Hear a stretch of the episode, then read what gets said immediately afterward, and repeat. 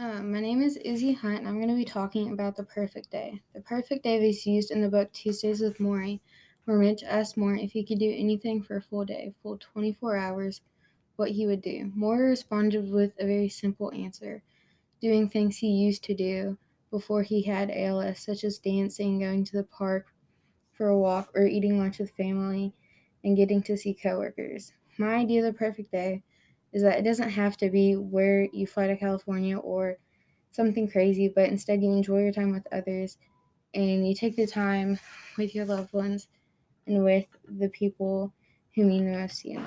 You need to change the things that you do and change daily things so we can spend more time with them before they become ill or something happens to them until there's not enough time to spend with them. Um, if I was given a full 24 hours to do anything, I would definitely go hiking.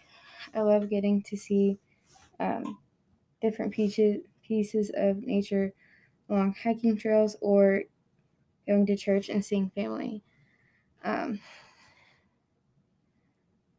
I love going to church and church and getting to see family. And you always have Michael telling some stupid, crazy story that happened within the last week, or Miss Golden talking about how we need to eat more food because she doesn't want to have leftovers for a whole week. And Hunter doing something stupid, and us all laughing at him.